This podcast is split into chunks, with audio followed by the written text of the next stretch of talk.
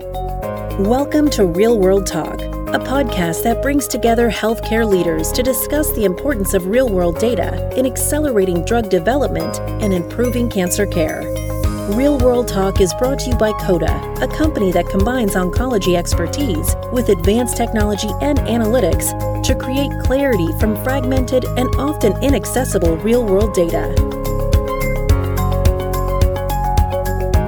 Welcome to this special year end episode of Real World Talk with COTA. Today, I welcome our CEO, Mike Doyle, to talk about some of COTA's recent news and announcements. Mike, welcome to Real World Talk. Emily, it's a pleasure to talk with you. Excellent. November was a great month for COTA. The company made many important announcements that illustrate just how busy we've been in 2020. We announced an extended partnership with the FDA, a collaboration with Varian Medical Systems that includes an option to buy COTA, $34 million in new capital, the tripling of COTA's data access to over 1 million oncology patient records, and the doubling of our life sciences customers over the course of 2020. That's a lot, and I'd like to break it all down with you, Mike, starting with the FDA research collaboration. Can you explain COTA's history with the FDA and what the research will be focused on under this new collaboration agreement? Great question, Emily, and thanks for your time today. Yeah, so we've been working with the FDA for quite a number of years, in fact, and did some groundbreaking work with them in looking at data surrounding breast cancer, various breast cancer studies, and have been working with them side by side to improve breast cancer regimens and cancer for some time. And we've really enjoyed our collaboration with the FDA. It's been very, very collegial. And then COVID hit. And Hackensack Meridian Healthcare, one of our partners in New Jersey, believe it or not, at the time had about 3,000 inpatient and had collected data on 3,000 inpatients all affected with COVID 19. I wouldn't describe it at wits' end, but very concerned about the efficacy of various drug regimens who are being given, and rightly so, to COVID 19 patients. At the same time, you had various spokespersons, including the president, who thought that the answer to all of this was a drug called hydroxychloroquine. And the president, in addition to other types of cures that he was suggesting, thought that this was absolutely the right miracle drug for COVID 19 patients. So we wanted to evaluate whether or not that was in fact true. So we analyzed 3,000 inpatients And after quite some time, three or four weeks of analyzing the data. We came back and basically our conclusion was that hydroxychloroquine is not effective at all in an inpatient setting. And this was groundbreaking research that was being done at the time. We presented our findings to the FDA along with other folks that were studying the same thing. And the FDA, who had originally given initial guidance for the safe use of hydroxychloroquine reverse their guidance. And in fact, hydroxychloroquine could actually have an adverse effect for certain types of patients, including those with cardiac deficits. So that began this whole dialogue, redeploying our research efforts and clinical efforts and our data analysis efforts into helping look at different impacts of different drug regimen with regard to COVID 19. So then we continued along and continued to meet on a weekly basis we were selected to join the Reagan Udall Foundation, the accelerator program with other like minded organizations to study the effect of COVID 19 to help with potential drugs that might be effective in either reducing or eliminating it, certainly in an outpatient and or inpatient setting. So we're very proud of that work and did continue to present interesting findings along the way. As we continued to do that work, it became apparent to us and the FDA and other like minded groups that there were so many people that had COVID 19 that, in fact, COVID 19 is probably uh, going to have to be evaluated as a comorbidity in clinical trials going forward in oncology, just because it's been so prevalent.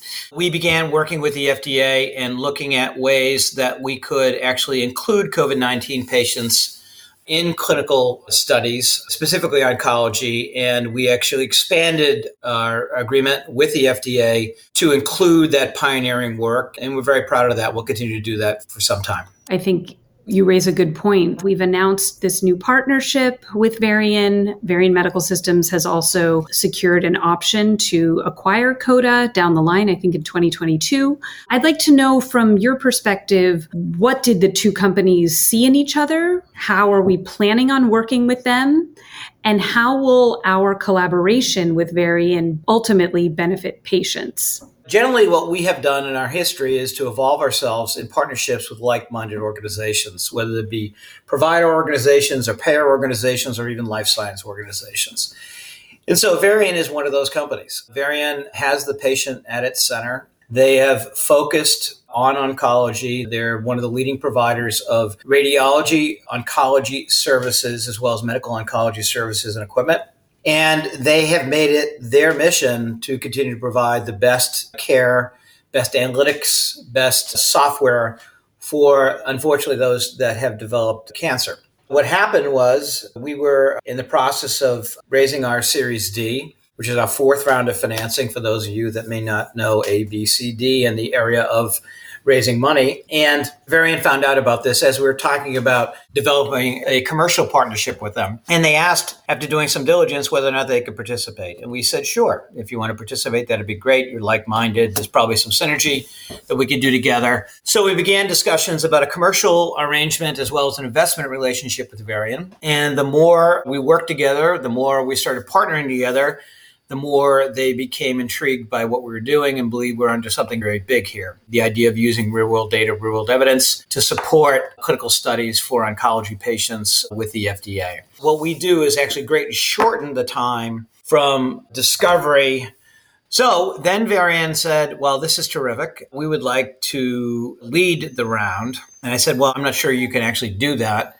Then they said, We like the company so much, we'd like to buy the company. And I said, You definitely can't do that right now. My investors, our investors would never allow that, given how well the company's doing and our trajectory for doing what we said we were going to do. So we, in, fact, worked out a deal with them where they would provide us $20 million of non dilutive capital in return for an option to buy the company. The option would begin in July of 22 and go through October of 22. And in doing so, we also entered into a commercial arrangement with them. And then, based on all of that good work we were doing, we finally completed our Series D and raised an additional almost $15 million, $14.5 million in our Series D capital. So now we've got this terrific partner in Varian. And then we've announced it. And she is so excited by this deal. It's amazing.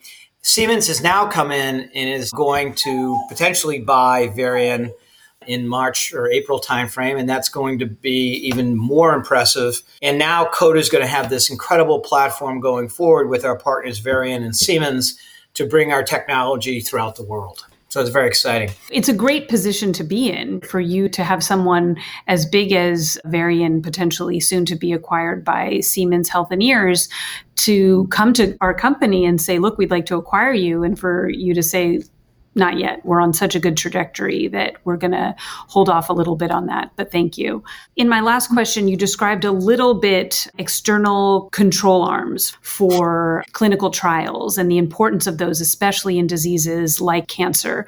Can you let our listeners know a little bit about why our increased access to data by 300% is such a big deal in terms of what it is that we're trying to do in the oncology space. Sure. In working with life science companies and the FDA, it's become increasingly clear to us that the number of patients in a particular data set is really important, but more important probably is the diversity of the data set. And it has to represent patients in the real world. And I'm proud to say today that our data set does do that. So it increases the value of that data set because you now have a complete picture of patients for clinical trials. Before we close out our little chat this afternoon, I want to talk just briefly about our work with providers and how provider centric we are. I know that Dr. Lenny Kalman, the chief medical officer of the Miami Cancer Institute, just joined COTA's board of directors. And Dr. Kalman has talked a lot about the analytics products that the Miami Cancer Institute and COTA are co developing. Can you tell us a little bit more about that work? Yeah, I come from the provider space, right? I used to run hospitals. I was not very effective at doing that, so I had to leave. But I believe in the mission of healthcare providers everywhere. And I believe that organizations like COTA and others have the ability to enhance the patient journey. Part of being able to enhance the patient journey is to be able to provide analytics and data at the point of care to allow clinicians to make better decisions for that patient. So we have developed real world analytics tools that Dr. Kalman has been working with us hand in glove for a number of years. So when Dr. Kalman raised his hand and said, We would love to work with you and help continue to refine and improve our RWA tool, we said we would love to. So not only did he help us do that, but the leadership of Baptist, which is the parent of Miami Cancer Institute, decided that they really liked our approach so much, they invested a significant amount of money in our Series D round. So Lenny Kalman's going to be joining our board, which we're really excited about. He's a New Yorker. So he's now based in Florida, but we have an excuse for him to come to New York every once in a while or Boston, and we're looking forward to him joining us. Wonderful. You mentioned the fact that the order in which drugs are given is so important. And I'm just reminded about, and then the genomics data, how cancer is just increasingly complex. It's not going to get any simpler. It's yeah. only going to get more and more complex. And so the importance of these analytics tools to help break that complexity down is so important. Yeah. If you think about it, you think about what Varian's doing, they also have their own electronic health record. So in working with Varian going forward, we can help them fine tune and create the ability to enter data by physicians at the point of care that's going to greatly allow us to analyze data and improve data for the patient journey, right? So there's so many things that we can do together going forward. I just can't wait till we start doing this aggressively, which we'll start rolling out over here in the next quarter or two. But there's so many things that we can do together to really improve the patient journey. We're just really excited about. And that's the holy grail, and where that data at the point of care gets entered so that it can be used in smart ways down yeah. the patient journey. The government did a fabulous job of creating electronic health records. Okay, yep. we have electronic health records, right? 70% of the data, maybe 75% of the data is in something called unstructured fields, which are doctors' notes, nurses' notes, those sorts of things. 25% to 30% are in structured data sets. Now, that structured data is a lot easier to use artificial intelligence and natural language processing and other ways of retrieving data. Looking at unstructured data is a lot more difficult, right? So, if we can help guide clinicians at the point of care to help us enter information that is easier to abstract, it just simplifies and enhances the entire process for everybody down the road.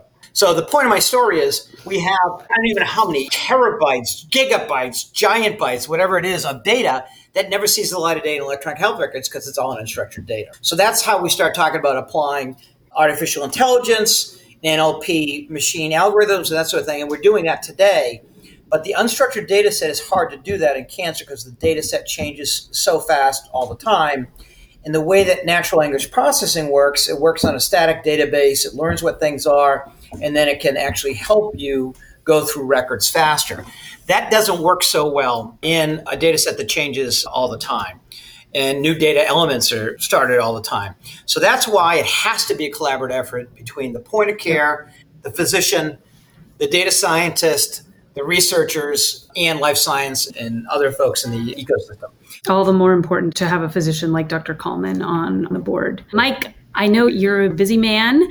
I'll have one more quick question for you. You alluded to this in our last question. Give me some concrete things that we can expect to see from COTA in 2021. Emily, I think you'll see more of the same. We'll continue to improve and get better. I think you'll hear about us more.